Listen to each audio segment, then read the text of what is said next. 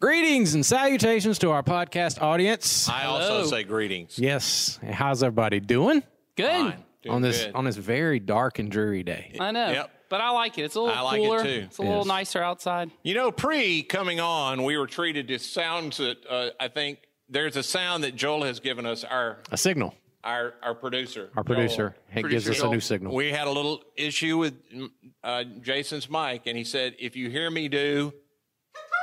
Yeah. Did you, I don't know if y'all heard that or not. I hope you can hear it. Mm-hmm. it's a, it's called a Gillespie bird. Yes, it does. It is now. It's a bird sound, and he's supposed to do something with his mic. If so, if you hear that during the middle of it, Yes. Now you I'm know. Just, Now I'm just you know. fixing my mic, so don't worry about it. don't worry So- about it. Yep. All so right. So here we are. that was our entertainment. That's our before we got introduction. started, and we foisted it off on you. Yes. Yeah. You're welcome.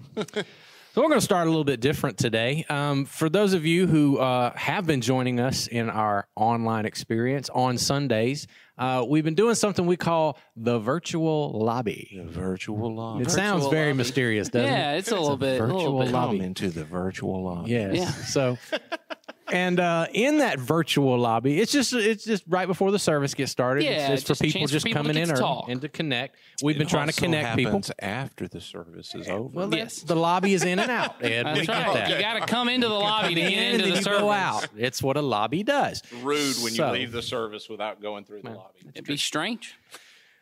We ask questions in our virtual lobby now, do. and I was I was looking through some of those, and I thought, oh, these are fun questions. Why don't we take a stab at some of these? Are they questions like, can Joel make bird sounds? Well, we know the answer, answer to that. that We have already answered that one, and is an emphatic yes, Yes. and and many of them. Many, Many, of them. not He has just one.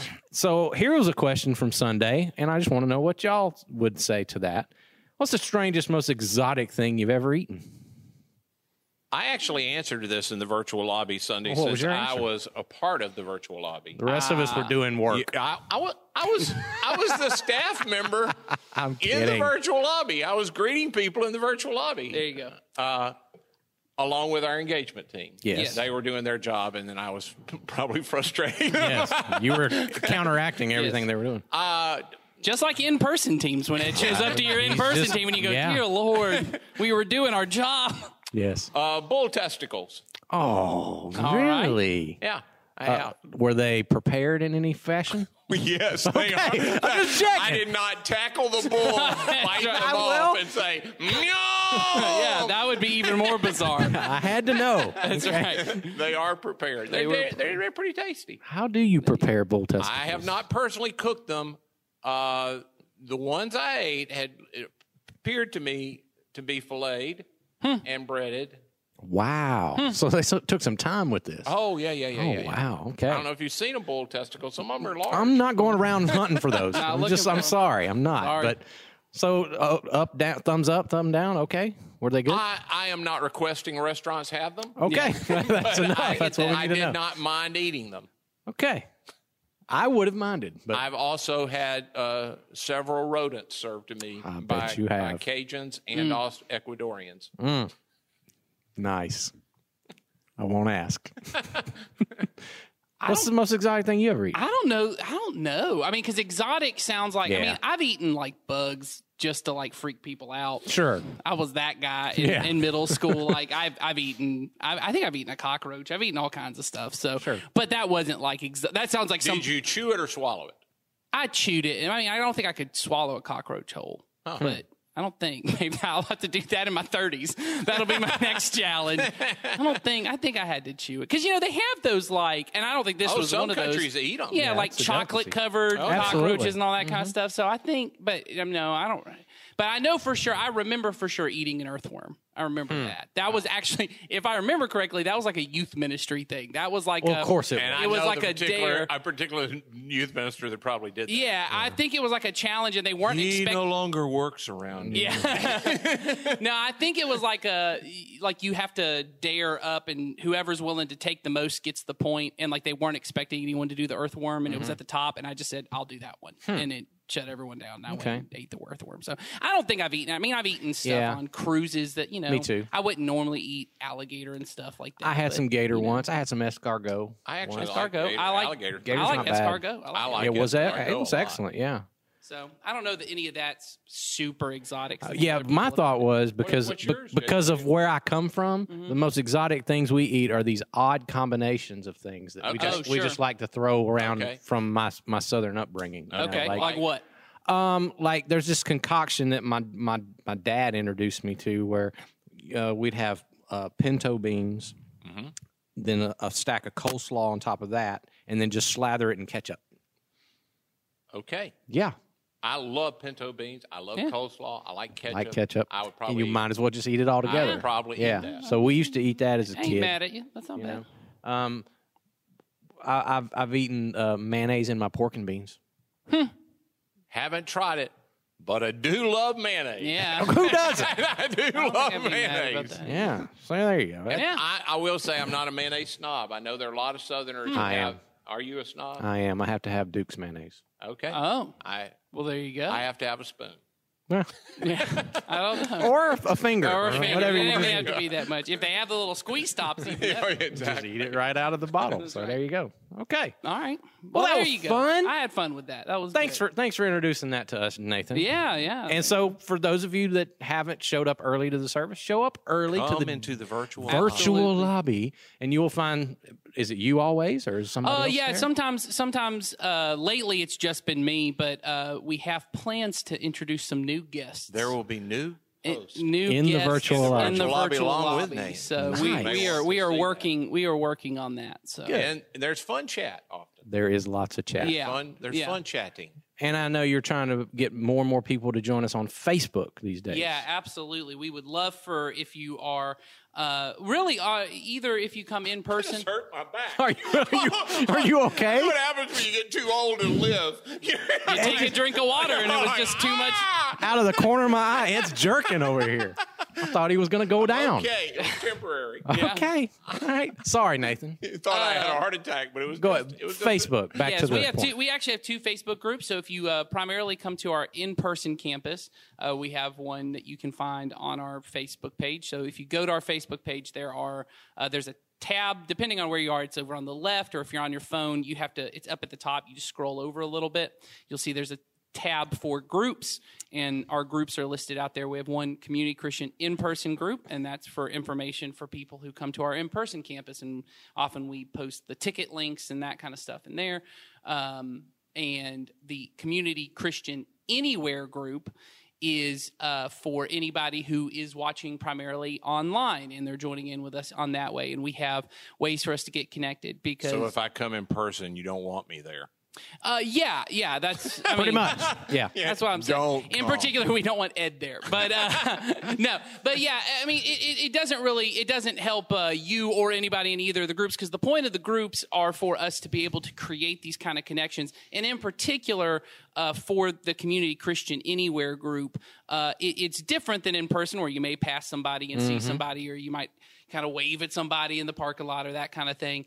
Uh, this allows us to kind of create a community uh, that you might have experienced when you were in person. And we have people who are in our Community Christian Anywhere group who are not in Coweta County, and so Yeah. uh, they don't even have the opportunity to come in person if uh, they they would have chosen to. So uh, we really want to create this thing. In fact, I'll go ahead and push this. I think um, I'm going to post something in the Anywhere group again about this soon, but next Tuesday, so Tuesday the 22nd, uh, we are having a virtual movie night for the Community Christian Anywhere group. This is specifically just for them. This is a chance for once again to create kind of an event in a community. It's gonna we're gonna be watching the movie The Case for Christ, um, which uh, goes over a lot of the same kind of uh, topics that that J. Warner Wallace talked about on Sunday, which is the historical claims of the New Testament and uh, the resurrection of Jesus.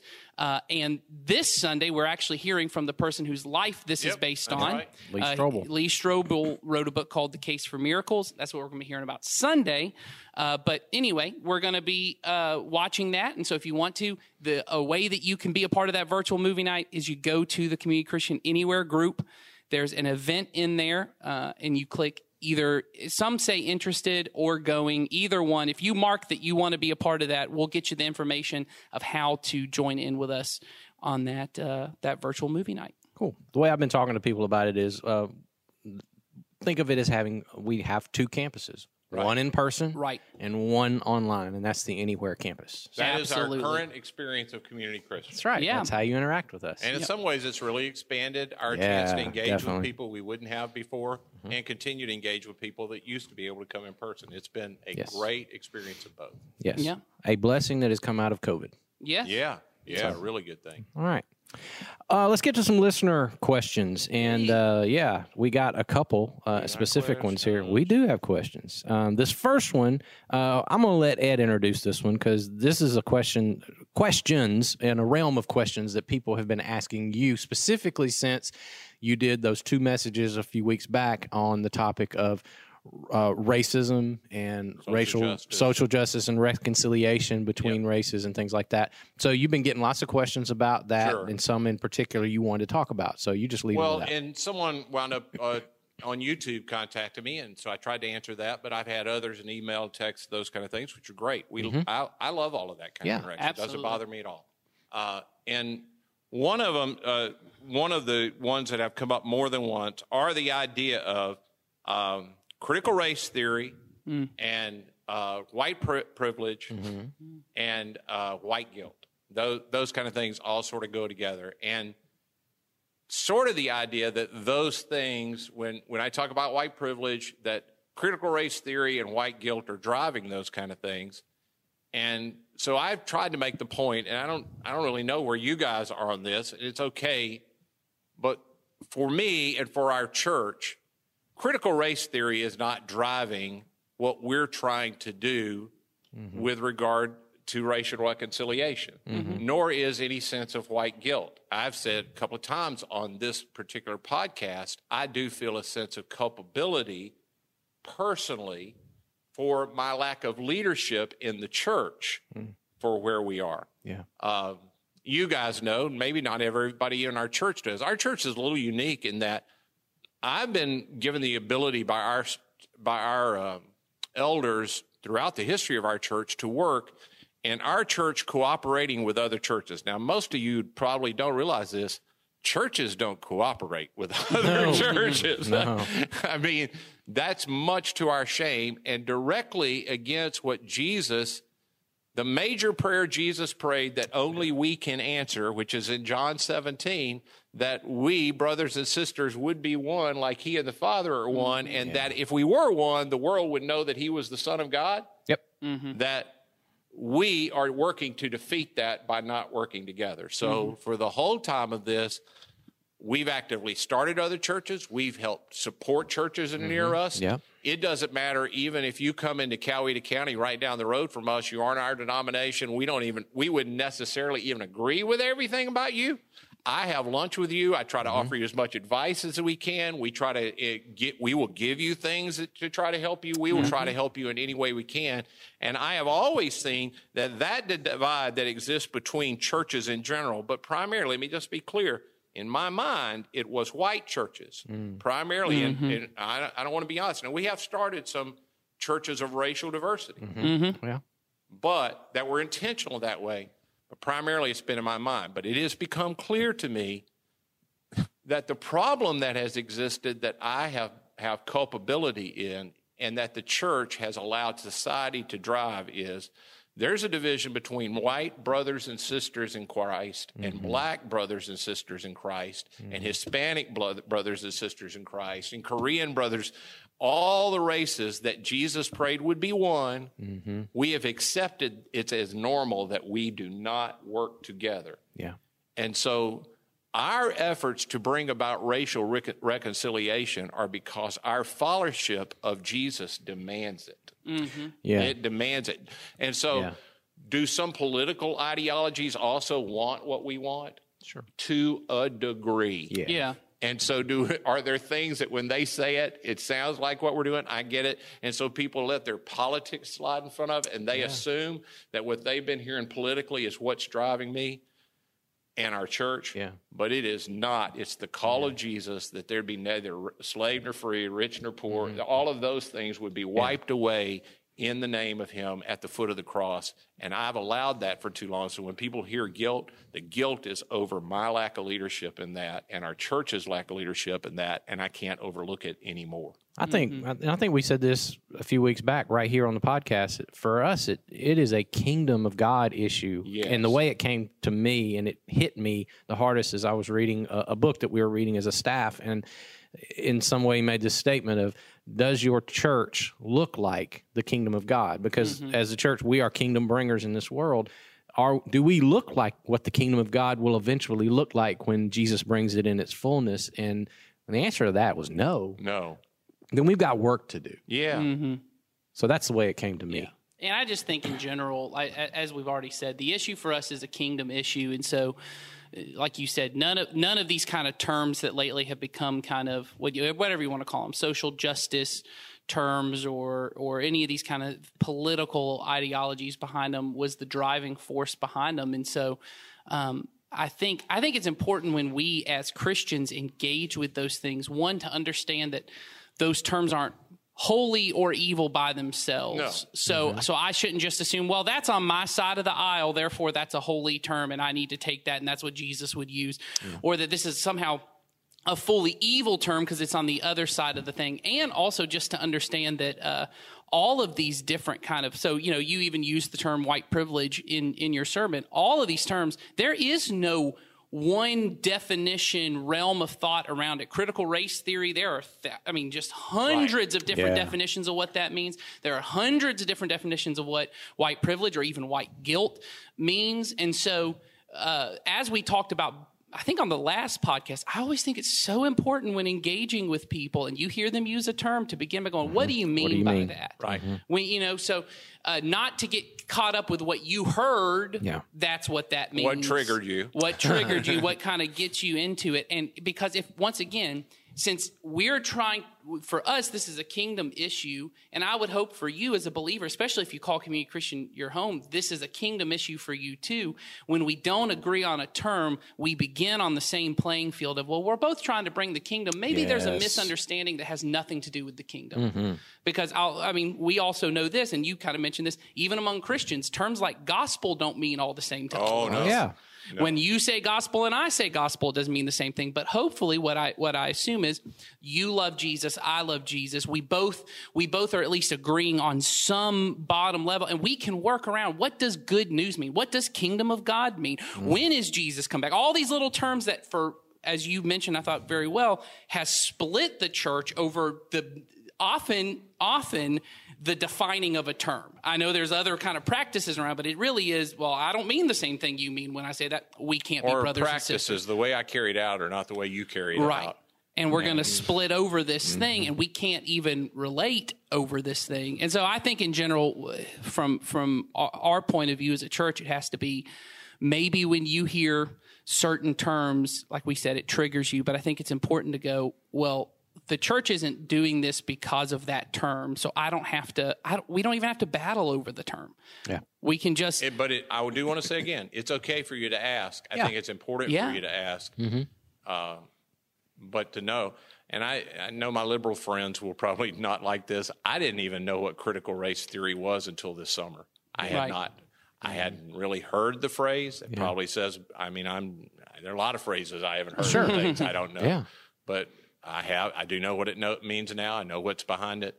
It hasn't driven me at all on any of this kind of stuff. So there, that's the question. I just know that when one or two people ask me something, there are probably other people that have it that haven't answered asked it. And I thought mm, I might as well answer. Good. All right. Our next question uh, was sent to us, and I'm going to have to do a little background on this one because it came directly out of Sunday service. So, this will kind of lead us into our uh, discussion of what we talked about or what we heard talked about on Sunday. None of us talked about it. No, we didn't. we That's actually listened to an expert on it. Um, so on Sunday, we uh, we heard from J. Warner Wallace, uh, and you've already mentioned him once, but he wrote the book Cold Case Christianity. He was a homicide detective who worked on cold cases, was an atheist, decided to uh, put Christianity to the same rigors that he used in his profession of uh, detective, and put the claims of Christianity to uh, investigation, and wound up becoming a Christian, and now speaks all over the world uh, about his approach to faith. And one of the things that he mentioned in uh, his talk that this person sort of caught on is, and they asked, they said, the hidden science that Mr. Wallace pointed out in John 19 was really interesting. Do you know if there are any other uh, hidden science things like that in the Bible. Now, again, back background on this if you missed it, eh, he mentioned in his talk about um, how the accounts of Jesus, and he used a specific thing. He says sometimes you'll see things in the Bible that to the people who wrote it would not have necessarily made sense at the time. But now that we have science that we looked into it, it now confirms some of the things that they could not have known back then. And his example was the account of Jesus being uh, driven through with a spear at, the end of his life and how water flowed. And he talked about how for many years the church fathers wrote about it and they thought it was just a metaphor because they didn't know anything about this. Now, as science is, has understood, the sac of fluid that creates around the heart at the moment of death, that's what he was witnessing. John would not have known what he was seeing, but he just reported what he saw. And so it's a confirmation of the eyewitness accounts. And so this person was saying, man, that was really cool. Is, are there any other incidences like that in the scriptures? Uh, I found a few. I don't know if Good. y'all Good. have some. I Uh, do not know any off the top of my head, Okay. but that's not my field of study. yeah, this is my sort of my deal. I, I love this kind of stuff. So um, one of the ones that I didn't even have to look up that I had heard years ago, someone taught me this, and I don't remember where I got it, but uh, in the Old Testament, uh, in the law, uh, there's the law about circumcision, and uh, it is uh, prescribed in the law that uh, male infant children are to be circumcised on the eighth day of their life. Now, for for generations, nobody knew why the eighth day. Okay, it just says the eighth day. We'll do the eighth day. Interesting though. Now we understand that on the eighth day of your life is the moment where blood clotting actually begins. It's it's the uh, and the, the technical stuff that happens is you have to have a sufficient amount of vitamin K in your bloodstream in order for your clotting mechanism to actually function. So on days five through seven of life, you are developing that. But on day seven, day eight, right in that area, is when it clicks in. And so day eight would have been the perfect day to perform that procedure. Your blood clots better on that day than probably any day in your life, which is kind of a cool, That's little- very cool. very cool scientific fact that they would not have known. And then there are some other things like, um, you know, the Old Testament has a lot of sanitary laws that, looking back on it now, we would say, well, that's because of germs. But then they wouldn't have known that. They didn't have any kind of germs. Right. Germ germ like theory is not 150 years old. No, it's yet. very very recent. very recent. But there are some things in the Old Testament law that are very sanitary and comply with what we would know now uh, that germs do. Um, another one that uh, I had forgotten about um, is in one of the accounts of uh, the the Passion narrative when Jesus is before he goes to the cross is when he's praying in the Garden of Gethsemane, and one of the writers, I can't remember if it's John or Mark, I can't remember, but he rep- records that he began, he was distressed and began to sweat drops of blood. blood, yeah. Mm-hmm. That was another thing that the early church fathers read, and they thought, again, that's a metaphor. Right. That that didn't really happen. But now we know that there is a condition that happens, and it happens under extreme stress when pe- and, and it usually happens. I read when people are at the point of anticipating death, hmm. and their um, your sweat glands will rupture. Uh, mm-hmm. And blood will seep in, and blood gets mixed with your sweat. I'm guessing it- capillaries from your skin. Yes, and it, mm-hmm. it all and it all mixes with your sweat, and so it will appear as if you are sweating blood or at least a blood-like substance. Hmm. And there's a name for it. I can't remember the name hmm. right off the top of my head, but And that's even what is said. It doesn't say sweat blood, it says sweat like blood. Right. yeah. So that's just another example of things that the biblical writers would not have known that scientifically now we kind of do. Uh, and there's a, there's there's several of these, and I, and I've read some that are a little of a stretch. So I wouldn't go too far on this because there are some passages like in the Old Testament, especially in the uh, poetic books like Psalms and uh, even in the book of Job, there are some statements that are made that are kind of meant to be metaphors. Um, and so, and then we can break them out to today and say, well, they were actually speaking literally. And you have to be kind of careful with those. Um, one that I thought was sort of fascinating that I never thought of is there's a passage in the book of Job, and I don't have the reference with me right now, but the passage in the book of Job where God is speaking and he says, he mentions something about the star constellation of Orion, which is that three star constellation that's supposed to be like the belt around Oh, yeah, yeah. Orion's, Orion's waist. And he talks about how our, our, I'm the one who holds Orion's belt together. And now astronomy has proven that those three stars are being held together by a magnetic force and they hmm. will not be pulled apart. Hmm. which again, the writers of the Bible wouldn't have known that. Right. How did that come in there? So, you know, interesting little. Yeah. I think it's important to use it the way because I try to always say to people, you know, the Bible's not trying to be a book of science. Right. It's not trying to teach you science. That's right. but he was using it to say there are things in there that they wrote. Mm-hmm. They couldn't have been writing to prove anything. They were just Right. writing what was happening. Yes. So you can have more confidence that what they wrote is in fact what happened because they would have no way to make this up that later we'd go, oh, that is what happens at death. Exactly. Right. So, so he was talking, uh, and that's the answer to that question for whoever sent that one in. Yeah. Um, and I would just say you can, two of those things that I just mentioned, I actually found on coldcasechristianity.com, which is J. Warner Wallace's website. He's got lots of articles. If you're interested in that thing, go to his website and you'll probably find more. I thought he was a very engaging presenter. Yeah. he was. Yeah. He was really I engaging. agree. All right. So uh, in the talk, uh, he mentioned this this approach to Christianity that he took that we, uh, you know, in in house in church call apologetics. You may not be familiar with that uh, term, but it is just the it is giving evidence or reasons to believe the events in the Bible are true and historical. Uh, so here was my question. It'll maybe get some discussion going. How do apolog- How can the apologetics approach be a help to those of us who are believers or seeking faith in Christ? But on the flip side, and I've seen this, it can actually be, do the opposite. Mm-hmm. Let's, can we talk about that for just a moment? And, and I know, you- I know you've definitely seen it. I'm sure you've seen it as mm-hmm. well. Um, helpful, harmful to approach faith that way? I think I think it's it it's both. I think anything that you're trying to get to where you're trying to produce absolute certainty, mm-hmm. Uh, you wind up being in really mm. dangerous kind of position. And I thought it was good that he mentioned that very point when he mm-hmm. said you anything is possible. Yes. Right. you know, but not everything is probable. Right. It's a good way to think about it. Mm-hmm. Uh, because when we say it's a faith, it doesn't mean blind faith. There's a That's difference right. between faith. I have faith in both of you all because we've known each other for I mean, him his whole life and you for a long, long time now. That if you tell me something's going to happen, it's going to happen. Do I know for sure it's going to happen? I don't know for sure. No. But I have a lot of evidence to back up that that's true. Mm-hmm. Could you fool me? Absolutely, you mm-hmm. could fool me. That doesn't mean that I made a mistake somehow. It just means that you didn't come through and that mm-hmm. I shouldn't have trusted you in that instance because people are that way. We still have faith. We still have to have faith. Everything in the end, there's evidence that points me in a direction. Mm-hmm. But I wasn't there on resurrection morning. Right.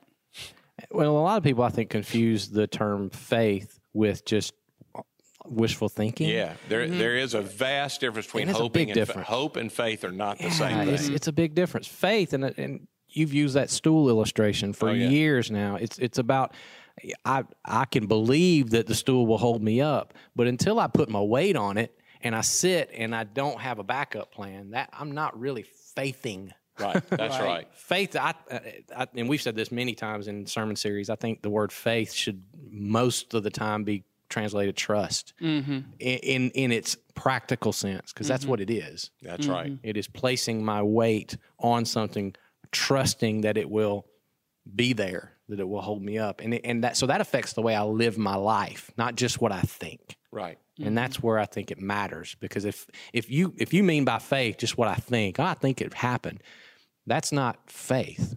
Faith is is belief in action.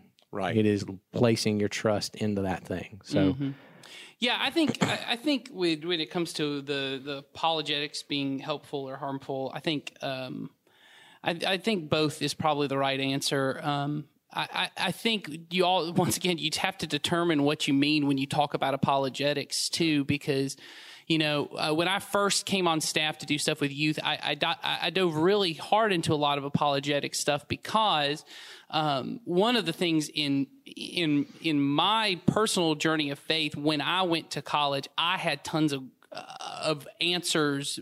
What uh, I've heard one preacher say Sunday school answers to real world problems. Mm-hmm. And so when I would sit in a class and someone would bring up evolution, and I was taught, well, you can't believe in evolution in the Bible. And so I would go back at them. And then it became clear every single science class I was in, they were like, mm, no, you need to stop talking about this because you don't know. And a very, because my personality is just, if you're going to ask a question, I'm going to answer the question. And so very publicly, I would get embarrassed about that. Or all my philosophy classes were the same kind of thing. And so it became clear to me, I didn't really have any thought behind anything. And so I think when you have to, um, I, I heard one person say it as people can easily be talked out of their faith because they weren't talked into their faith. Yeah. That's and I think that part is very important. And not that you need to be talked into your faith, but that at some point you do understand, okay, there are rational reasons I can believe this, and it's specifically the resurrection of Jesus.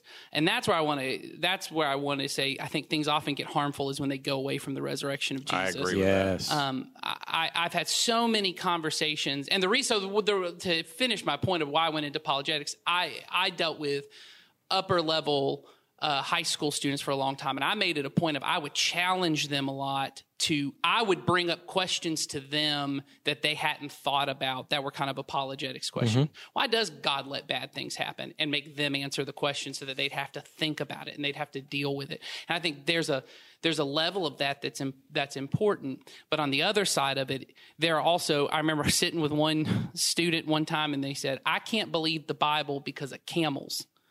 and I said, "That's a new one. I haven't heard camels before." And apparently, there's you know because you can find almost anything on the internet. There's this theory somewhere on the internet that is uh, when Abraham left when he was still Abram and he was in Egypt and he left it named that he took the the king of Egypt gave him a bunch of camels. Well, apparently at that point in history there's no evidence of camels being in Egypt at the time therefore you can't trust it. Well, if you do a little bit of research on it you figure out they were talking I can't remember which one so you can figure it out. There's some it's either there were no two humped camels. You know, there are two humped camels and there's one humped Okay. camels. All right. Well, there's no archaeological evidence for one of those, but there is archaeological evidence for another set of camels. So anyway, my point is that kind of apologetics argument. And so with that particular student, suddenly when I answered that question, Mm-hmm. they didn't suddenly believe in Jesus because that wasn't the thing that They was had, holding another, them. they had another question. They had another question. And I think there's a level on both sides. If you're a, a skeptical Mm-hmm. person, yes. um, it- you get you get to a place where you're just delving into so many questions that are never going to answer anything for you because the reason that we and this is where we got to in the service. It wasn't where J. Warner Wallace did, but it's where we get down. The reason we are Jesus followers is because of the resurrection. The reason I trust the Bible's uh, authenticity and the reason I trust it because Jesus trusted the Bible's authenticity. Jesus pointed to the Old Testament scriptures as as scripture, as being something that's trustworthy. So I don't have to get into all these did the walls of Jericho fall and did all these different kind of questions that people bring up. I can get to do I trust Jesus? So that I think is helpful. I think the other part is harmful. I also think it's harmful for believers who want to treat apologetics as a subject to just puff up myself with a bunch of knowledge. or, or also as a way to use against their friends Yeah. because my 40 years experience is people do have genuine questions no, Yeah. Mm-hmm. no the, n- there's no doubt they're genuine questions Yes. i need to help them with them but i've learned through the years the most appropriate response when somebody says to me hey i can't believe because why, is, why would god allow the kind of stuff that happened to xyz mm-hmm. happen and i go wow, you know, of all the questions you could have thought to ask me, why is that the one? I said, I'm mm-hmm. going to I'm going to try to help you with that, but mm-hmm. could you just tell me why that question matters to you? Yeah. There's always a story. Yeah. Mm-hmm. Mm-hmm. There's always something that is driving if it's a if it's a genuine question. Now I've I've had I've had other people that I figure out quick, pretty quickly. It's the question they've used to stump other people. Sure. Right. So I just think for Christians, if you genuinely care about your friends that have questions for you, figuring out why they're why they have questions Yes. is va- as is as important as answering their question, and often more so. Apologetics are not to be used as a weapon. That's right. Yes. They're, everything we're trying to do is move people in their next step toward Jesus. And if there's a question that is hindering you from even looking at Jesus, I need to mm-hmm. do everything I can to get mm-hmm. you to look at Jesus. Mm-hmm. But a, large part of it is relational. I know people. I know people that have genuine questions that are listening to this are really going to be offended. But I don't, I don't mean to offend you. I do believe you have questions. I'm willing to try to help with those questions. Well, and I think that's the both and of it, which is Yeah. if the relationship is what matters most to me, I'm going to answer your questions. So, once again, like if I have a friend come to me and say, Hey, I know you studied the Bible a lot. I came across this passage, it doesn't make sense. I'm not going to go, hmm, let me figure out, right? But because I have a relationship with you, I'm building trust with you, and I may go, okay, here's the answer, or why is why do you want to know, or but at some mm-hmm. point, I'm going to give you an answer. But when it becomes clear to me in the conversation, hey, th- this may be coming from a deeper place, mm-hmm. and that's why I think, it, it- going off your point, which I think is huge for followers of Jesus, we have to remember in every conversation it's the Holy Spirit that draws people to mm-hmm. Him, and it's not us. And so, and Jesus tells us the Holy Spirit's going to give us the words to say. Not that that means that we shouldn't do any research and get any answers on our own, but if I already have the answer, the Holy Spirit's going to let me know. Should I ask a why question or should I just answer the question? Should and but if I think, and this is where I was going with the puff up, if I think well, my knowledge is going to. I've had this because I often part of my job here is I train people in having conversations like this. And I've regularly said, if you think your answer is going to bring them to Jesus, you think you're Jesus. You think you're the savior of them. That's not the way it works. It's their journey to Jesus, and you're often the person, and that is a humbling position, which is, I'm just walking arm in arm by you. I know I've been to Jesus before, hmm. and I'm I, I know how to get you there. And so I think there's one part of it. And then I also throw this out because you said the thing about people listening may have genuine questions. I was just listening before I came to here, Dr. Cornel West, who's a great mm-hmm. speaker, brilliant, I mean, philosopher, eh, but also believer. And he said in, in the thing, he said, if you're not skeptical about your skepticism, you become skeptical of the wrong things. Yeah. Which that's a pretty deep, but I mean, so you got to think about that. My, Yeah. my philosopher, as we always get to, Dallas used to mm-hmm. always say, you have to believe your beliefs and doubt, Doubt your your doubts, and doubt your beliefs and believe your doubts. Yeah. right. do it all. you have to do all of those things. Well, and uh, for me, I, I and I think I think I said this. I'm this approach to faith has always appealed to me. Uh, it hit me when I was in college, uh, when I was coming out of a church upbringing. Uh, that I, like you said, Nathan, I didn't have a lot of good reasons. It was just the way I was brought up, and so then I began to delve into a lot of these books and research and things that had been done, and and I started realizing, wow, there's there's good reasons, and it and it reignited uh, my faith. It made it my own, and so I'm I'm very partial to lots of different apologists. I love reading them. I love studying all that kind of stuff. Um, but when it comes down to it, um, that I don't know where I was going exactly where I lost my train of thought. But when it for me, it was it was something that reignited my faith. But as you said, I I can't base everything on my faith on that because eventually I do I am going to come across a question that I can't answer and mm-hmm. and yet that used to frustrate me when I was younger in my faith but now uh, the, the way that I've sort of approached that is you know if at any point I were to get all the questions answered I have probably now created a God instead of worshiping one. Yeah. And Yes. that has stuck with me a long, long time because if I am truly worshiping the God of the universe, there, he's going to be mysterious in some ways. He's and infinite. unknowable Yeah. in some ways. And so I, I have to be I have to be okay in my limited knowledge, enjoy what he has revealed to me and and use that as he would have me do it, um, but not use it like you said as a weapon or as something where I'm going to arrive. And that's been the struggle for me because I love to I, I love God with my mind. That's my primary way of loving Sure. God. Um, so um, that brings up to my next question was um, wh- what are some of the evidence? I just thought this would be an interesting question because we've all looked into this stuff. And as you said, Nathan, the centrality of our faith is the resurrection of Jesus, and that is the thing that our faith hangs on.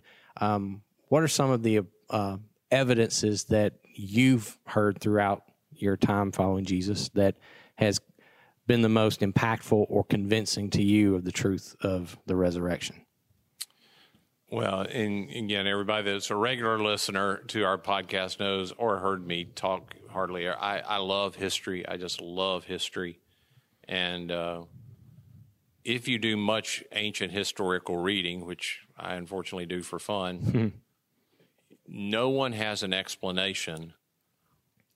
The, Christianity is totally unique among world religions in that it isn't every other religion. When you look at Islam, Islam started in the area of Saudi Arabia and that area of the world. Mm-hmm. Primarily, it majority still is that area. Yeah. The ones that are Eastern religions, not that there aren't other adherents around the world now, but mostly in that area. But the center of Christianity has always been on the move with people. Mm-hmm. It started in an area. It went from a very small handful who believed this outrageous thing, and they, they didn't even center it around the teaching of Jesus. They really mm-hmm. didn't. That right. happened later. Yep. Their primary message when you read the Gospels, I mean, when you read the book of Acts and you read what they're really talking about in the letters, they're talking about the resurrection. Mm-hmm. They're going to places of people who do not believe in the Jewish God who they believed in, who believe in other little tribal gods. And they're saying the one true God came mm-hmm. and human beings killed him, which just think about that. Yeah. How does a human being kill a God? That's that's not a very winsome message. Right. and then that God resurrected, and so we follow him. He's overcome the ultimate thing. And it literally took over an empire and began to spread and continues to spread in every language and tongue around the world. No one has a good sociological mm-hmm. reason of why that should happen because it has not happened in any other faith. Mm-hmm. Yes. So for me, when I finally got down to how do I know for sure that the resurrection, when I hear what the gospel writers say and what they said happened just in the little part of what we have in the New Testament, which is literally only covers you know, 50 years, 60 mm-hmm. years, 70 years at most after the resurrection, mm. Yeah. then all the rest that happened out of that, Yeah.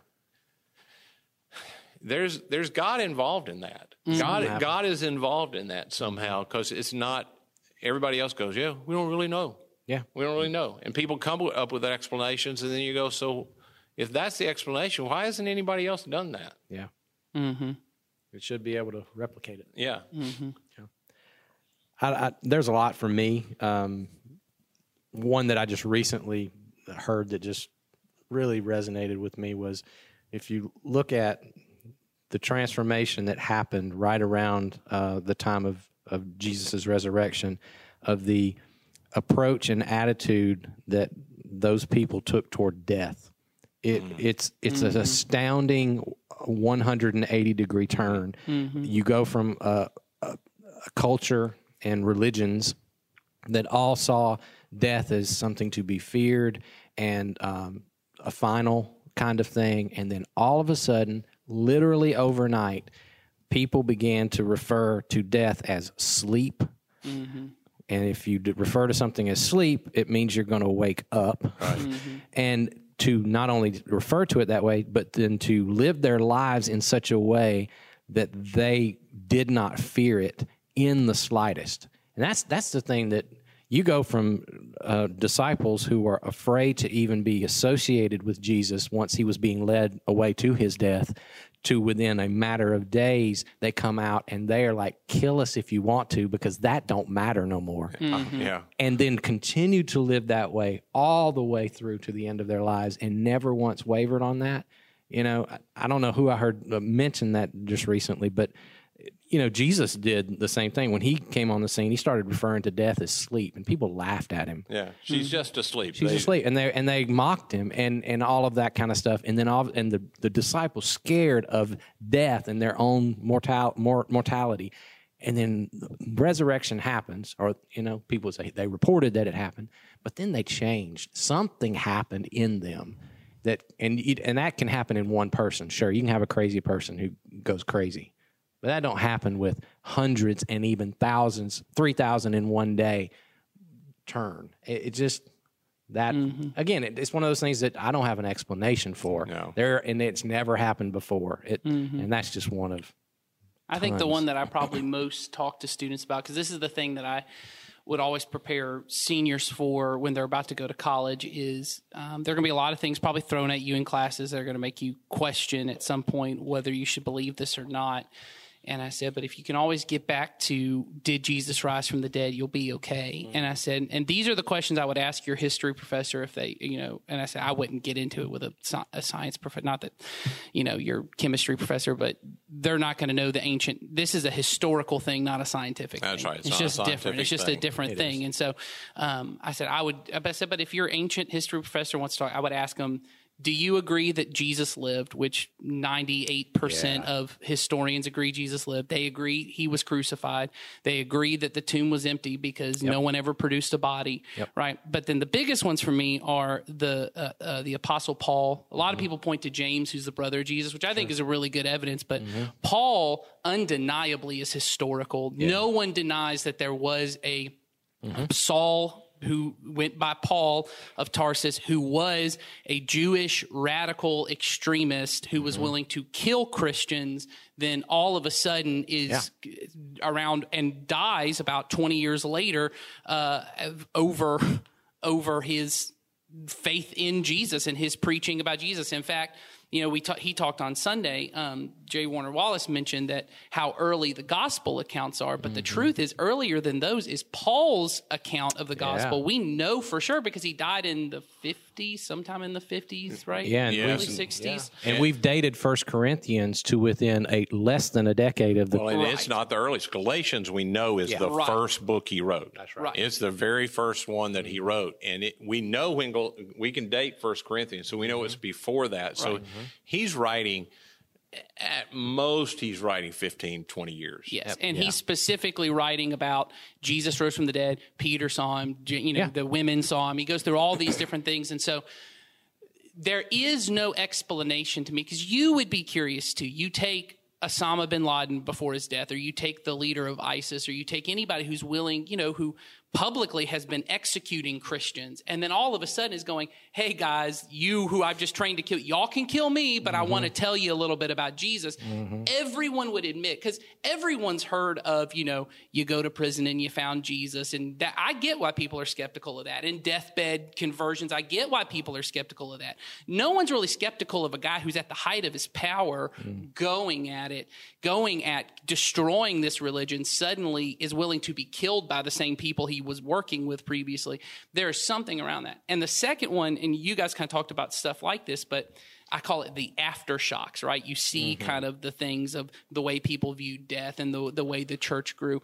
But there's a um, historian that I really like these days, and he's not he's not even a Christian. His name's Tom Holland, and he is a um, not Tom Holland who plays Spider Man, a different a different Tom Holland. You didn't have to say that for me. Yeah, okay. the but uh, Tom Holland who's um, he's a British historian, and I just recently heard him say he doesn't call. He said he said I don't believe necessarily in Jesus, but hmm. I am. I believe uh, he goes, I am, I am more of a Christian than I ever would have said before. And his point was, he said, when he grew up, he saw himself more. He loved the ancients and the classics, and he loved Plato and Socrates. He goes, I would have always seen myself as a Greek and a Roman because, you know, they came up with democracy and they came up with all these beautiful ideas that go through everything. He said, but when he really did the research into ancient history, it was a brutal, callous time that is so alien to us. And he said, to the point that, um, to the point that there was this, and he said, I can't remember the word he used for it, but it was like there's a cavalierness to how brutal they were that it was just like, well, of course I do that. Mm-hmm. Of course. Who else would not treat slaves this mm-hmm. way? Who else would not treat people? Yeah, that guy did, spoke disrespectfully to me, so I cut his head off. Yes. If you had power and you had authority, and you know, if you were yeah. not a man who owned property and didn't have some political thing, everyone's life was terrible. Children, everybody's life was horrible. And he said, it is, there are shock waves from the moment of the, of, of the beginning. And he wouldn't talk about the resurrection because he's doesn't necessarily believe it, but he would say from the birth of Christianity mm-hmm. that there is something different about this, that it radically changed. And I get that in our country in particular, in, in the Western world, Christianity has often been a part of what people would say is not progressing culture. But throughout the history of the world, Christianity has progressed to our kind of modern ideals of human rights and human dignity. It did not exist before that. And so to me, I go, these are people who are under persecution in this horrible, brutal, that to me, that's the aftershocks of something. Yep. yep. There's something. So something happened. Something happened. And then when you get to those kind of minimal facts, and Paul's the one I tend to point to, is how do they explain Paul? Now, they historians all agree on those facts. They come to different conclusions. And I love J. Warner Wallace's point is you might have to admit if we all agree about the facts, but our conclusions are different, I may be viewing through a different lens. And I may have a bias that I'm putting in front, which is nothing supernatural. Yeah, I thought he did happen. really well. If mm-hmm. if I come into it and say, prove to me Jesus resurrected, and I say, well, a miracle took, they go, well, yeah. right. If you automatically deny that something other than what you can see and touch can happen, okay. Mm-hmm. There's not much to talk about. There's about. not, I mean, at that point, you've yeah. already eliminated the chance that something you don't know yes. could exist. Yeah. And the approach that you, you took, and I'm sure you knew this, but the approach that Nathan just took uh, to the resurrection is called the minimal facts approach. Right. And right. that, if you're interested in that, that's one of the best things I've seen in a long time. Doctor mm-hmm. Gary Habermas oh, yeah. is the guy who uh, coined that. And these are the facts that nobody disputes. And um, if you could start with those, yes, you're on really good ground uh, for the proof of the resurrection. So mm-hmm. if you want to look that up, you can just Google that. I'm sure you'll find it. But Nathan, um, why don't you talk for just a second? Since we've opened up this issue of apologetics, uh, I know you've got something coming up real soon for people who mm-hmm. are uh, have questions or interested in that kind of approach to yeah. exploring faith. It's called Alpha. So you tell them about that. Yeah. So Alpha is a course um, that was developed out of England, and uh, our we we've done one or two here. We've done some for students here. Um, and we're running one again. And the, the, the idea of Alpha is really that it's a place to discuss the big questions of life. Um, and so the difference between alpha and anything else, and I always joke with people that I'm, I'm very much an alphaholic. Uh, I am obsessed with alpha. I, I love it. I it is one of the best things I've been a part of as far as helping people to understand this. Um, so to be clear, this is really a course for people who are skeptical of the Christian faith. They have questions. They're genuinely seeking, not for people who are, you've been a baptized believer for 30 years and you just mm-hmm. want to get some more information information. Yeah, I want to be able to prove to my brother. Right. Mm-hmm. That is not what this is because this course does answer questions and does give a lot of great answers, but the part that's best that I've ever experienced is the way people get to discuss and they get to share their point of view and we can get to the, the deeper whys. And I'll even say the point of the course is not that at the end of it, if you're skeptical, you somehow have this magical conversion that at the end you just, you have no more questions and you, you magically believe everything. The point is that you enter into a community where you feel safe to have these conversations and to better understand things. Um, and so, if you want to be a part of that, is it current? Is it right now on? I just put it on the website today. Okay, so if you go to cccanywhere.com or sharpsburgchurch.com, depending on the if website. in person. Yeah, it's on both, so either one will work. Uh, there's a card there that says Alpha, and like I said, if you're someone who's at the point of you're not sure you believe all this, or maybe you are at a point where you would have called yourself a believer, but you're beginning to kind of question it. This is this is really a course to help you kind of have a safe place to have the questions and the doubts that maybe you've been a little nervous to talk to other people. So about. let me just, just speak on the behalf of the believer and ask you a question. Can I sign up my son uh, to make him come? Oh, sign up your like your teenage son yeah. and make him come. You can. Well, you could try. Is anything possible? yes, but uh, no. I would. Can I, I make my boss who yeah. doesn't believe and is always making fun of me? Can I make him? Can I sign him? I'm no. trying to. Yes, I just I want to be yeah. really clear. Yes, you you should tell them about it. You should invite yeah. them to it. You and, should encourage them. Mm-hmm. And I think if, if, if you've been having conversations with people, so I know I said before that if you're a believer and you know you're just wanting to get information, this isn't for you. I'll say this: if you're a believer and you have a friend that you've been having dialogue with, and you think they will come if you come with them, that's a different deal. Yes. If yes. you will come to the course with them, that's a different deal. I I just have I've frequently had to when we first started doing this have conversations with people of hey I don't really think this is for you because mm-hmm. you you already believe you're already involved. This is all fine.